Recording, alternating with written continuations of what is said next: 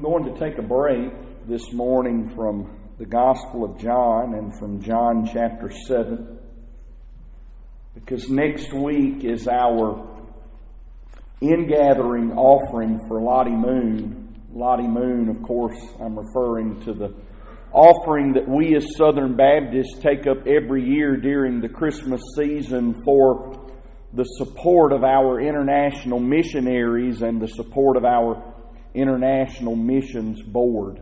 Uh, the video that we just watched is just one example of uh, the kind of work that is being done uh, through the money uh, that is given to Lottie Moon primarily. Uh, the biggest part of the budget of the International Missions Board comes from what is given each year with the Lottie Moon Christmas offering. Next Sunday, uh, we're going to be uh, having our walk to the manger, we call it, to do that. I hope that you will come prepared and ready and give because you want to. Our goal is $31,000.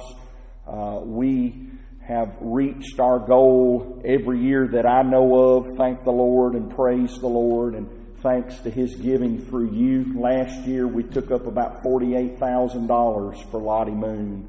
100% of that goes to the International Missions Board and to the support of our international missionaries. And the first thing that this gentleman said in the video was that he was a church planter in Mexico. That's really what missions is. Missions is beyond evangelism, evangelism being uh, the sharing of the good news of Jesus with other people towards the end of seeing them come to faith in Christ. Missions is beyond ministries of mercy, which may be meeting needs that people have, physical needs that people have, in an effort to introduce them to Jesus. But missions is beyond both of those things. And the thing that sets apart missions as really being missions is the aim of it is to plant churches. Not just to reach people, but to plant churches in areas where there are no churches or in areas where there, are, there aren't enough churches. In particular, the work that our International Missions Board does now emphasizes reaching the places and the peoples in the world that have the least access or the least exposure to the gospel. And that only makes sense in our day in which the funds are limited that the, the biggest part of the funds for international missions work would be spent in areas where the gospel is least known and where the church is uh, the least prominent. So, again, I encourage you uh, to pray and to give and to do so next Sunday morning if you're here. Also remember that we'll be taking up the Lottie Moon offering throughout the month of December. Uh, so if you're not going to be here next week or you won't be ready to give next week or able to give next week, uh, you'll have the opportunity to do so throughout the month.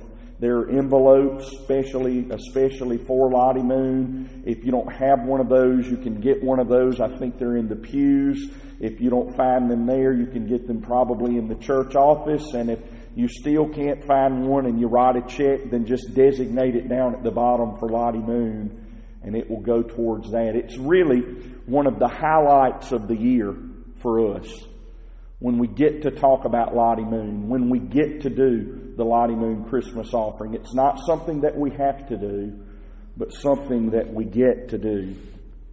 With next week being uh, the big Lottie Moon offering, you might guess that I would preach this morning on missions or on giving or on both missions and giving. And in a way, I am. But specifically, I'm going to talk with you this morning about passion. About passion. Because if we're passionate about the right thing, if we're passionate about the right things, if we're passionate about the right person, we will emphasize missions. We will do missions. We will give to missions and we will give generously and liberally and sacrificially. And if we are passionate about the right thing and the right person, we will be missionaries in some way. And we'll have an opportunity to give next week. Again, I, I pray and I trust that you will. Now, I want to apologize. This probably means nothing to you, but uh, I'm an I'm an expository preacher. At least I try to be an expository preacher, and that is so ingrained in me from a number of different sources that when I don't preach expositionally, then my conscience is going off just a little bit. So, to satisfy my wounded conscience, let me apologize this morning that my message is not going to be uh, expositional in the truest sense of the word. Instead, it's a very topical message, but I do promise to try to expose you to the, uh, to the real meaning of the many verses that I will allude to this morning in this topical message. I have a great fear that either my dad is located somewhere in here that I don't know about, or even worse, that my preaching professor is located somewhere in here that I don't know about. And I would sure hate for them to think that I preach topical messages all the time. Uh, if you don't know, uh, expositional preaching is preaching the Bible as it was inspired preaching it beginning in one passage and working your way through it book by book, verse by verse, exposing the meaning of Scripture uh, from the Scripture itself. So I said all of that for no one's benefit but my own, but at least I feel better about it in my heart, okay? What is your passion? One of mine is expository preaching, by the way. What is your passion? What are your passions? What are you passionate about? Now, I know that you know that this is a church service, and because of that, your answer is likely to be what you know that I'm looking for, or what you know is the right answer to that question which would be God. I'm passionate about God. I have passion for God. God is my passion. Or the right answer may be Jesus, the Son of God, our Savior. He is my passion. I'm passionate for Him. Or maybe your answer would be something like or include, I'm passionate about the things of God. And we would answer that again because we know that's the answer that I'm looking for, and most of us know that that's the right answer. But just because you know the right answer, just because you give the right answer, doesn't mean it's the case in your life or mine that our passion is God. That we're passionate about God who has revealed Himself in the person of Jesus Christ. I want us to examine the word passion itself. And more importantly, I want us to examine God's Word to see if we have passion for God. If we really have passion for the Lord Jesus Christ. What is passion? What does the word passion mean? Well, I looked it up in a number of dictionaries and found definitions like this. Passion is defined in one dictionary as a strong and barely controllable emotion. That sounds pretty close to what we understand passion to be, don't we? A strong and barely controllable emotion.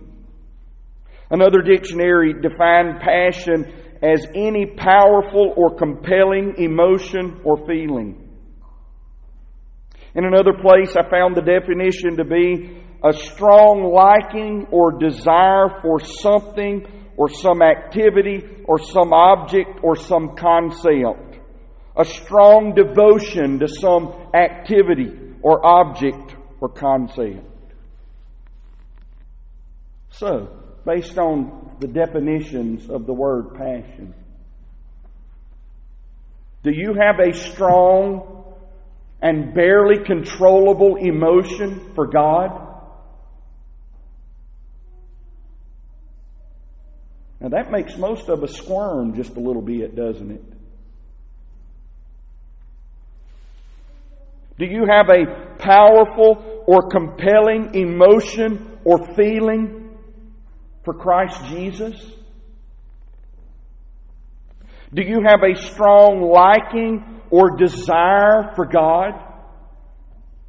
Do you have a strong devotion to God or to the Lord Jesus Christ? These definitions might help us to answer those questions that I asked earlier. Those questions being, what is your passion? What are you passionate about? So, what do you have a strong and barely controllable emotion for? What do you have a powerful or compelling emotion or feeling for? What do you have a strong liking or desire for? What do you have a strong devotion to? Right off the bat, one thing pops into my mind. Do you have passion for football? For many of us, we can answer that question with a strong affirmative yes without giving it a second thought, can we? Can't we? I mean, we don't even have to consider it. Without reservation, we can say yes.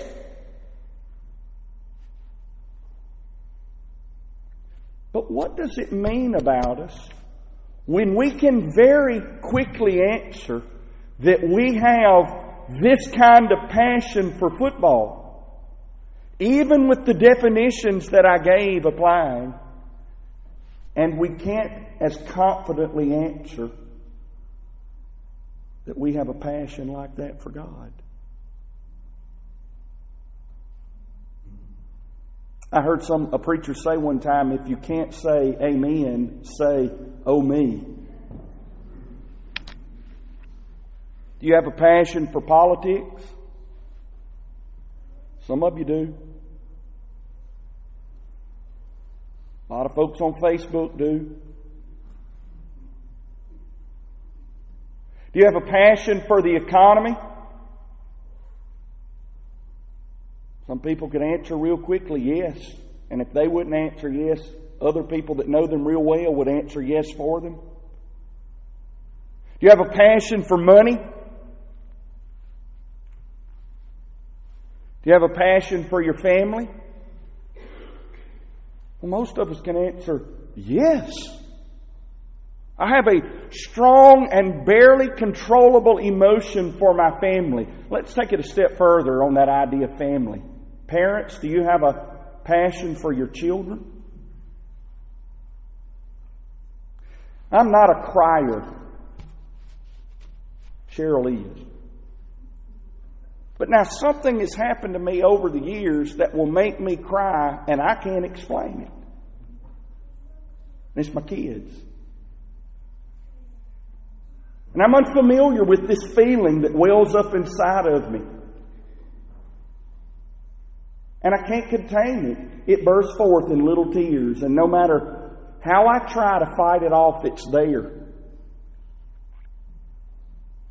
And it's an indication that I have a passion for them. Most of us, without blinking an eye, could answer, I have passion for my kids. I have passion for my family. I have a strong and barely controllable emotion for them. A powerful and compelling emotion or feeling for them. I have a strong liking and desire for them, a strong devotion to them. Do you have a passion for Christmas? My goodness, many of you do. You already have your Christmas decorations up, and it's not even the month of Christmas yet. Some of you already have all of your Christmas shopping done. Speaking of shopping, do you have a passion for shopping? If you were one of those nutcases, and I use that in the most affectionate sense of the word, that was out battling folks Thursday night into the wee hours of the morning, Friday morning, and early Friday morning and all day Friday and into the night on Friday. I'd say you have a passion for shopping and maybe a passion for Christmas and maybe a passion for Christmas shopping. I just pray that it wasn't any of you that I saw on those horror videos of Black Friday. Please tell me it wasn't one of you that stole that toy from that kid in Walmart and stiff armed him like the guy on the Heisman Trophy. Do you have a passion for hunting? For fishing? For your job? For your school? Do you have a passion for attention? Do you have a passion for golf? When I first started playing golf, I would go play around 25 or 30 minutes from where we were. It was the nearest golf course. I'd come home and I would think, man, I wish I'd played longer and several times I'd drive back and play again. The first house Cheryl and I lived in had permanent marks on the ceiling where I'd practice swinging my driver in there and every once in a while I'd catch it on the, on the backswing or on the follow through. Do you have a passion for the beach? For TV? For movies? For music? Do you have a passion for your friends? Do you have a passion for having fun? Now, listen to me. I'm not telling you that having a passion for some of these things is wrong. But here's the big question Do you have more passion for God or one of these things, or some of these things? Do you have more passion for God or for something else? Do you have more passion for God or for anything else? Do you have a stronger and more barely controllable emotion for God or something or some things else? Do you have a more powerful or compelling emotion or feeling for God or other things? Do you have a stronger liking and desire for God or something else? Do you have a stronger devotion to God or other things? If our passion for other things or another thing or anything else is greater than our passion for God, or for that matter, if it's even in the same ballpark with our passion for God, brothers and sisters, Houston, we have a problem. And that's my point today. We have a problem. I have a problem. Is there anybody else that can uh, commiserate with me in my misery this morning and confess, I have a problem? Most of us have more passion for other things than we do for God. Truth be told, the compassion, the comparison of our passion levels between God and whatever else we have passion for may not be all that close. It may be a blowout in the wrong direction. And for some, there might be no passion for God or for the things of God at all. And that's a big problem. It's the worst of all problems. So, what does the Bible say about passion for God? A lot, actually, and particularly it has a lot to say about it in the, the Psalms, which makes sense since they're songs and are so full of the gamut of, of human emotions. Here's a sample of what the Bible says from Psalms and a couple of other passages as well. Turn with me to the 42nd Psalm.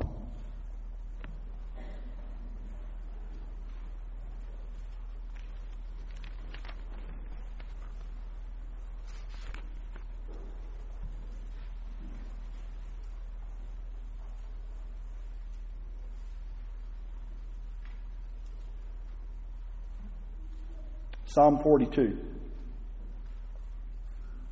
When I start reading it, when you look at it, you'll recognize it. As a deer longs for streams of water, so I long for you, God. I thirst for God, the living God. When can I come and appear before God? Those are verses about passion. A deer that's been running for its life has a passion for water. Do you long for God? Do you pant for God? Do you thirst within your inner man or inner person for the Lord Jesus? Do you think about when can I be with God again? When can I talk with God again? When can I have God speak to me through His Word again? When can I be before our God with the people of God again? How soon is it going to get here? Do you count down the days, the hours, the minutes to times like that? Verse 3 says, My tears have been my food night and day, while all day long people say to me, Where is your God? Now remember this as I pour out my heart, how I walked with many, leading the festive procession to the house of God with joyful and thankful shouts. Why am I so depressed? Why this turmoil within me? Put your hope in God, for I will still praise Him, my Savior and my God. I am deeply depressed. Therefore, I remember you from the land of Jordan and the peaks of Hermon from Mount Mizar. Deep calls to deep in the roar of your waterfalls. All your breakers and your billows have swept over me. The Lord will send His faithful love by day.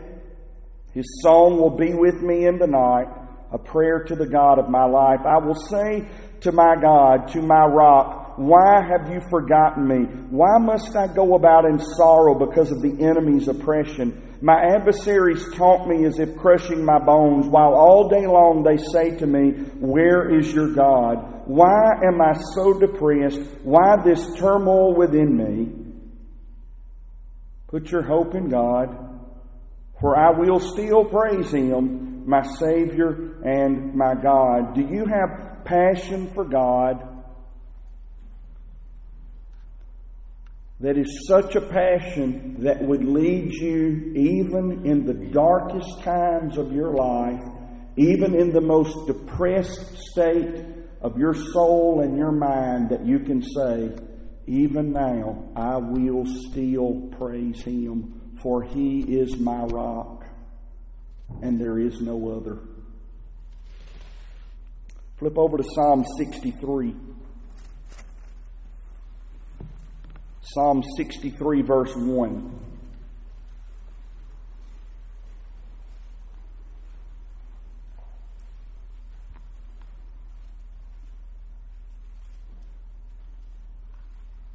It says, God, you are my God. I eagerly seek you. That's about passion. Do you seek God? I'm not just talking about today. How about tomorrow? Will you be seeking God tomorrow? Thursday? Will you be seeking God? Do you eagerly seek God? Did you eagerly come here this morning or reluctantly come here this morning? I mean, either way, I'm glad you're here. Don't get me wrong.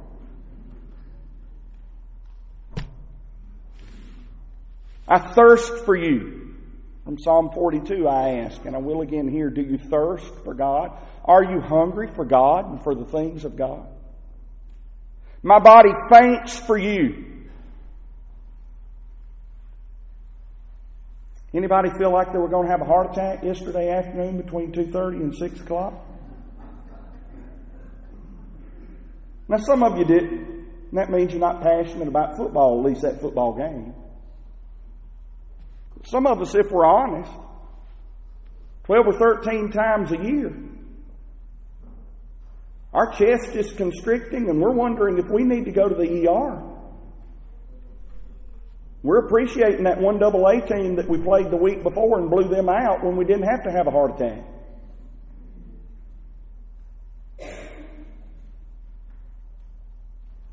How long's it been since you felt that way about God?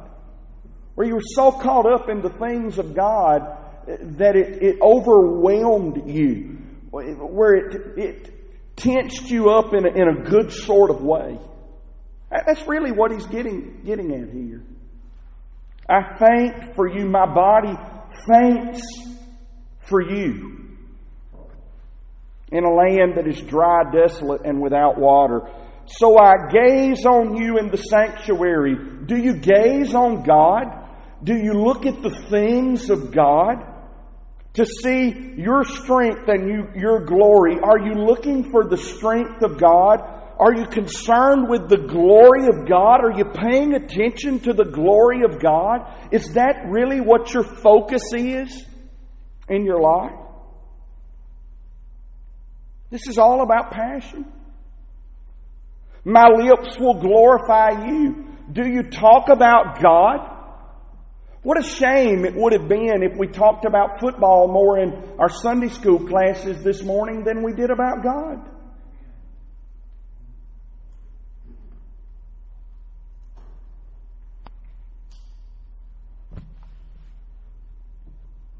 Do you glorify? Look, we glorify things with our lips. We do. And again, it's not that doing that is necessarily wrong. But there's something wrong when we talk more about other things than we do about Jesus.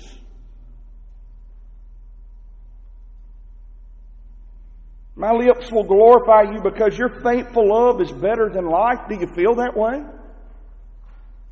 The faithful love of God for me in Christ Jesus and the salvation that He's given to me through Him is better than life itself. That if I can't have Jesus, then I just don't want to live.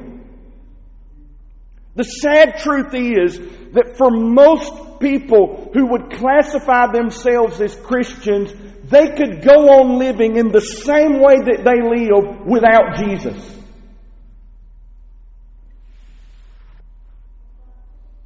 So I will praise you as long as I live. At your name I will lift up my hands. There are lots of other things that'll make us lift up our hands. And sometimes we lift them up violently and we lift them up strongly and unashamedly and we clap and we high five. There are all sorts of things, but have you ever had God move you in such a way that you just lift up your hands to Him and you give people high fives for God? I, I don't see that. And there's, I'm not wanting to turn us into a bunch of Pentecostals. But if, if we can do that when it comes to other things, and we don't do that when it comes to God, what does that say? That our passion for those other things is greater. That's the only conclusion that you can come to.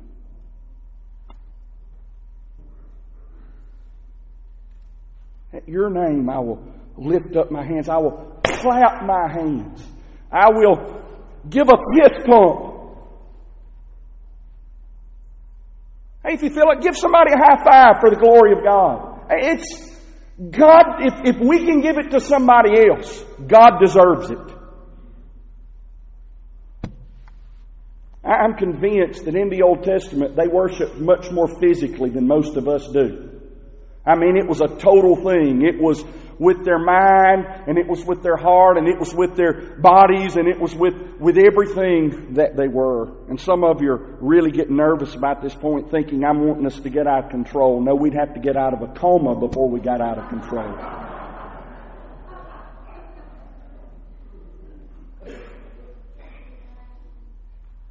Look at verses 6 through 8. When I think of you as I lie on my bed, I meditate on you during the night watches. Do you think about God? When you go to sleep at night, when you wake up in the morning, do you meditate on God? Because you are my helper, I will rejoice in the shadow of your wings. I follow close to you. Your right hand holds on to me. Do you, do you follow close to God? Really? Is, is that what we're thinking about when we go out of here? That I'm, I'm going to follow after God and not just follow from a distance, but follow closely? All of this is about passion. On and on I could go. I could read other Psalms. Psalm 73 speaks about the same thing. Psalm 84 speaks about similar things. Uh, there's a passage in Isaiah chapter 26 that, that speaks about very similar things, what a passion for God means. Look at 1 Corinthians chapter 9. I'm fast forwarding.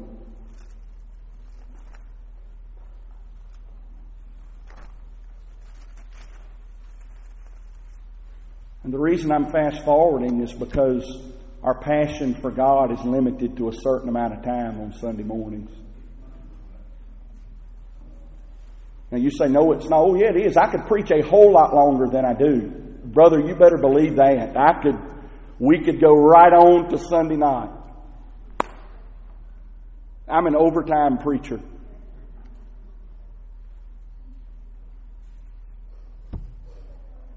Verse 24, 1 Corinthians 9. Don't you know that runners, the runners in a stadium all race, but only one receives the prize? Run in such a way to win the prize. Is that the way you're running for the Lord? Am I the only one that would have to confess that most of the time I'm just running? I'm just in the race, but I'm not running to win. And that's a shame because I've already told you numerous times. I mean, I'm competitive. Uh, you may meet people that are as competitive, you, but you won't meet anybody that's any more competitive than, than I am. I, if I do it, I want to win. And mainly, I don't want to lose. But how is it that I can be that way with so many other things and then not be running to win all the time in the race that counts? How is it that that can be that way with you? Could you say this morning that, hey, I'm in the race and I'm running sometimes, but I'm not running to win? And yet it says clearly here we're to run to win. Verse 25 says, Everyone who competes exercises self control in everything, however, they do it to receive a crown that will fade away. We, we run to win in a lot of other things in life, but the things we're running to win are things that won't last. Things that in the, the grand scheme of things don't really matter. Why then would we not run to win in the race and as a part of the thing that will last and that does matter?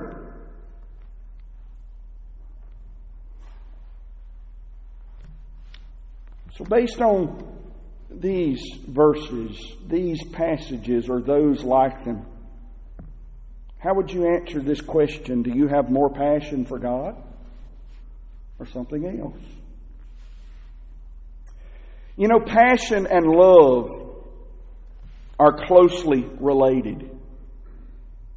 In fact, one of the definitions that I looked up for passion spoke of it as being a, a strong, barely controllable emotion or feeling for something, and it says typically in relation to love or anger.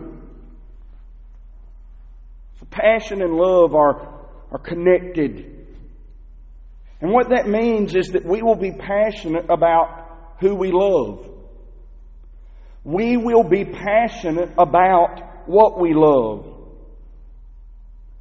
And therefore, it goes on to mean that if we don't have passion for something, it's because we don't love it. We don't really love it.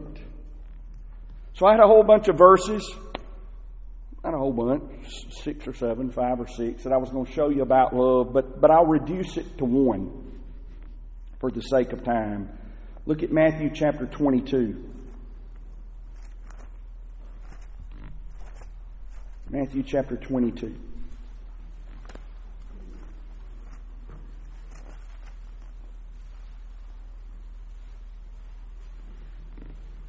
Verse 34.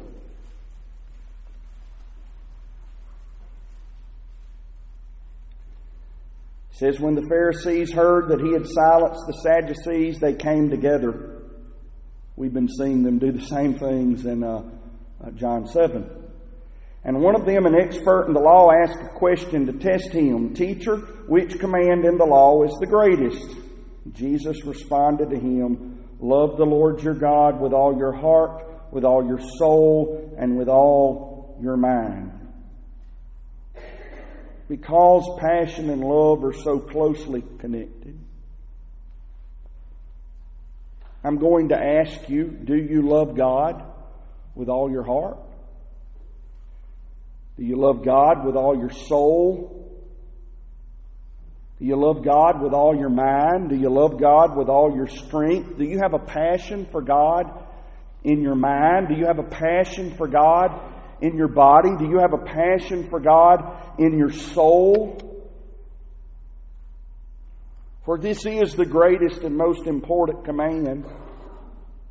Verse 39 says, The second is like it love your neighbor as yourself. If we love God, if we have a passion for God, we're going to love our neighbors. And if you're wondering who your neighbor is, refer back to the Good Samaritan. Your neighbor is whoever you come across.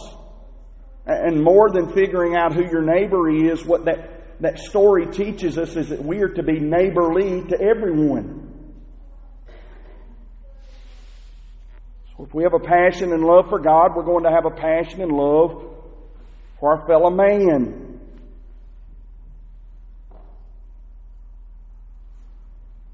If this is what loving God is, and in other passages it talks about you can't love God and you can't love money, where you put your treasure is where your heart really is. Matthew 10, Jesus says, If you love your family, your children, your husband or wife more than me, you're not worthy of me.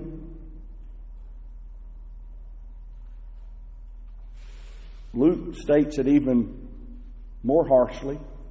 If you don't hate your family, your husband, your wife, your children, that is, if, if what you feel for them doesn't seem as hatred in comparison to your so much greater love for Christ, you're not worthy of me.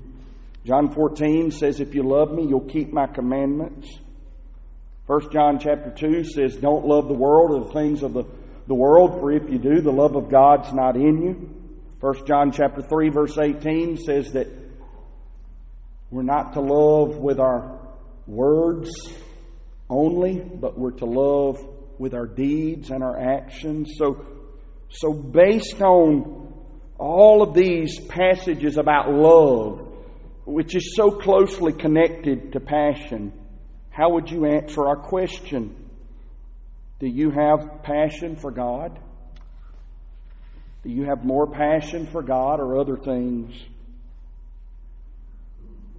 If your passion, if your love for something else, anything else, is more than your love or your passion for God, what does that say about you? What does that mean? It can't be good, can it? And it's not. So maybe you're like me this morning and you're you're acknowledging, you're confessing, you're uh, admitting that I have a problem here. And so you, you ask the question, what do I do? What do I do if, if my passion for God is not what it should be? If my passion for other things is greater? What do I do? Well, to start with, pray. Pray. Ask God for forgiveness. Repent. Ask God to give you the power to, to turn from that in your life. Pray that God would change you and change your passion. Pray that God would give you an increased love for Himself and His Son that would lead to real passion for Him and for the things of God. Seek God. Seek God. Keep seeking God. Keep asking, keep knocking, keep seeking with faith that God will give what you seek. Look to Jesus. Look to who He is and what He's done. Think about the gospel. Read about the gospel. Listen to the gospel. Let it help you to fall in love with Jesus again, afresh and anew, or maybe for the first time, and from that passion will flow. Read the Word of God. Study it. Worship. Worship as an individual. Worship with the people of God. Fellowship with the people of God. In small groups and a bigger group like this. Give. Give next week. Obey. And keep obeying. Witness. Share with others the good news of Christ. What I'm saying is, if we're wondering what to do, do the things that will make you love God more. Now, I know that these things that I've just mentioned ultimately result from love, but I would also submit to you that these things that I've mentioned will cause you to love God more. Don't wait until you have the feeling, do it. And what starts out as a, I've heard David say this or something like it before. What starts out as a discipline in your life will become a, a devotion of your life. What starts out as you're doing it because you have to will become you're doing it because you want to. And let's all pray for others who have no passion for God, who don't care about passion, for God, who don't care that they have no passion for God. Let's pray for others who aren't aware that their passion for God falls far short. Brothers and sisters, let's pray for revival, a revival of passion. I've mentioned it before. Glenn has mentioned it when we've sung it before that I love the hymn, Revive Us Again. I especially love one of the latter verses, a part of which says, Revive us again, fill each heart with thy love, may each soul be rekindled with fire, with passion from above. Let's pray like Isaiah did in Isaiah 64 1. God, if only you would tear the heavens open and come down so that the mountains would quake at your presence. And I would add, so that we would be passionate for you, God, for you, Christ Jesus, above everything else, like there is nothing else. God, give us passion for you. Let's seek it today. Let's demonstrate it today. Let's do it next week when it comes time to worship and especially when the time comes to give. to the work of international missions. Let's do it this month as we continue to emphasize that. And let's continue to seek passion for God until we have it. Amen? Would you stand with me and bow your heads and close your eyes?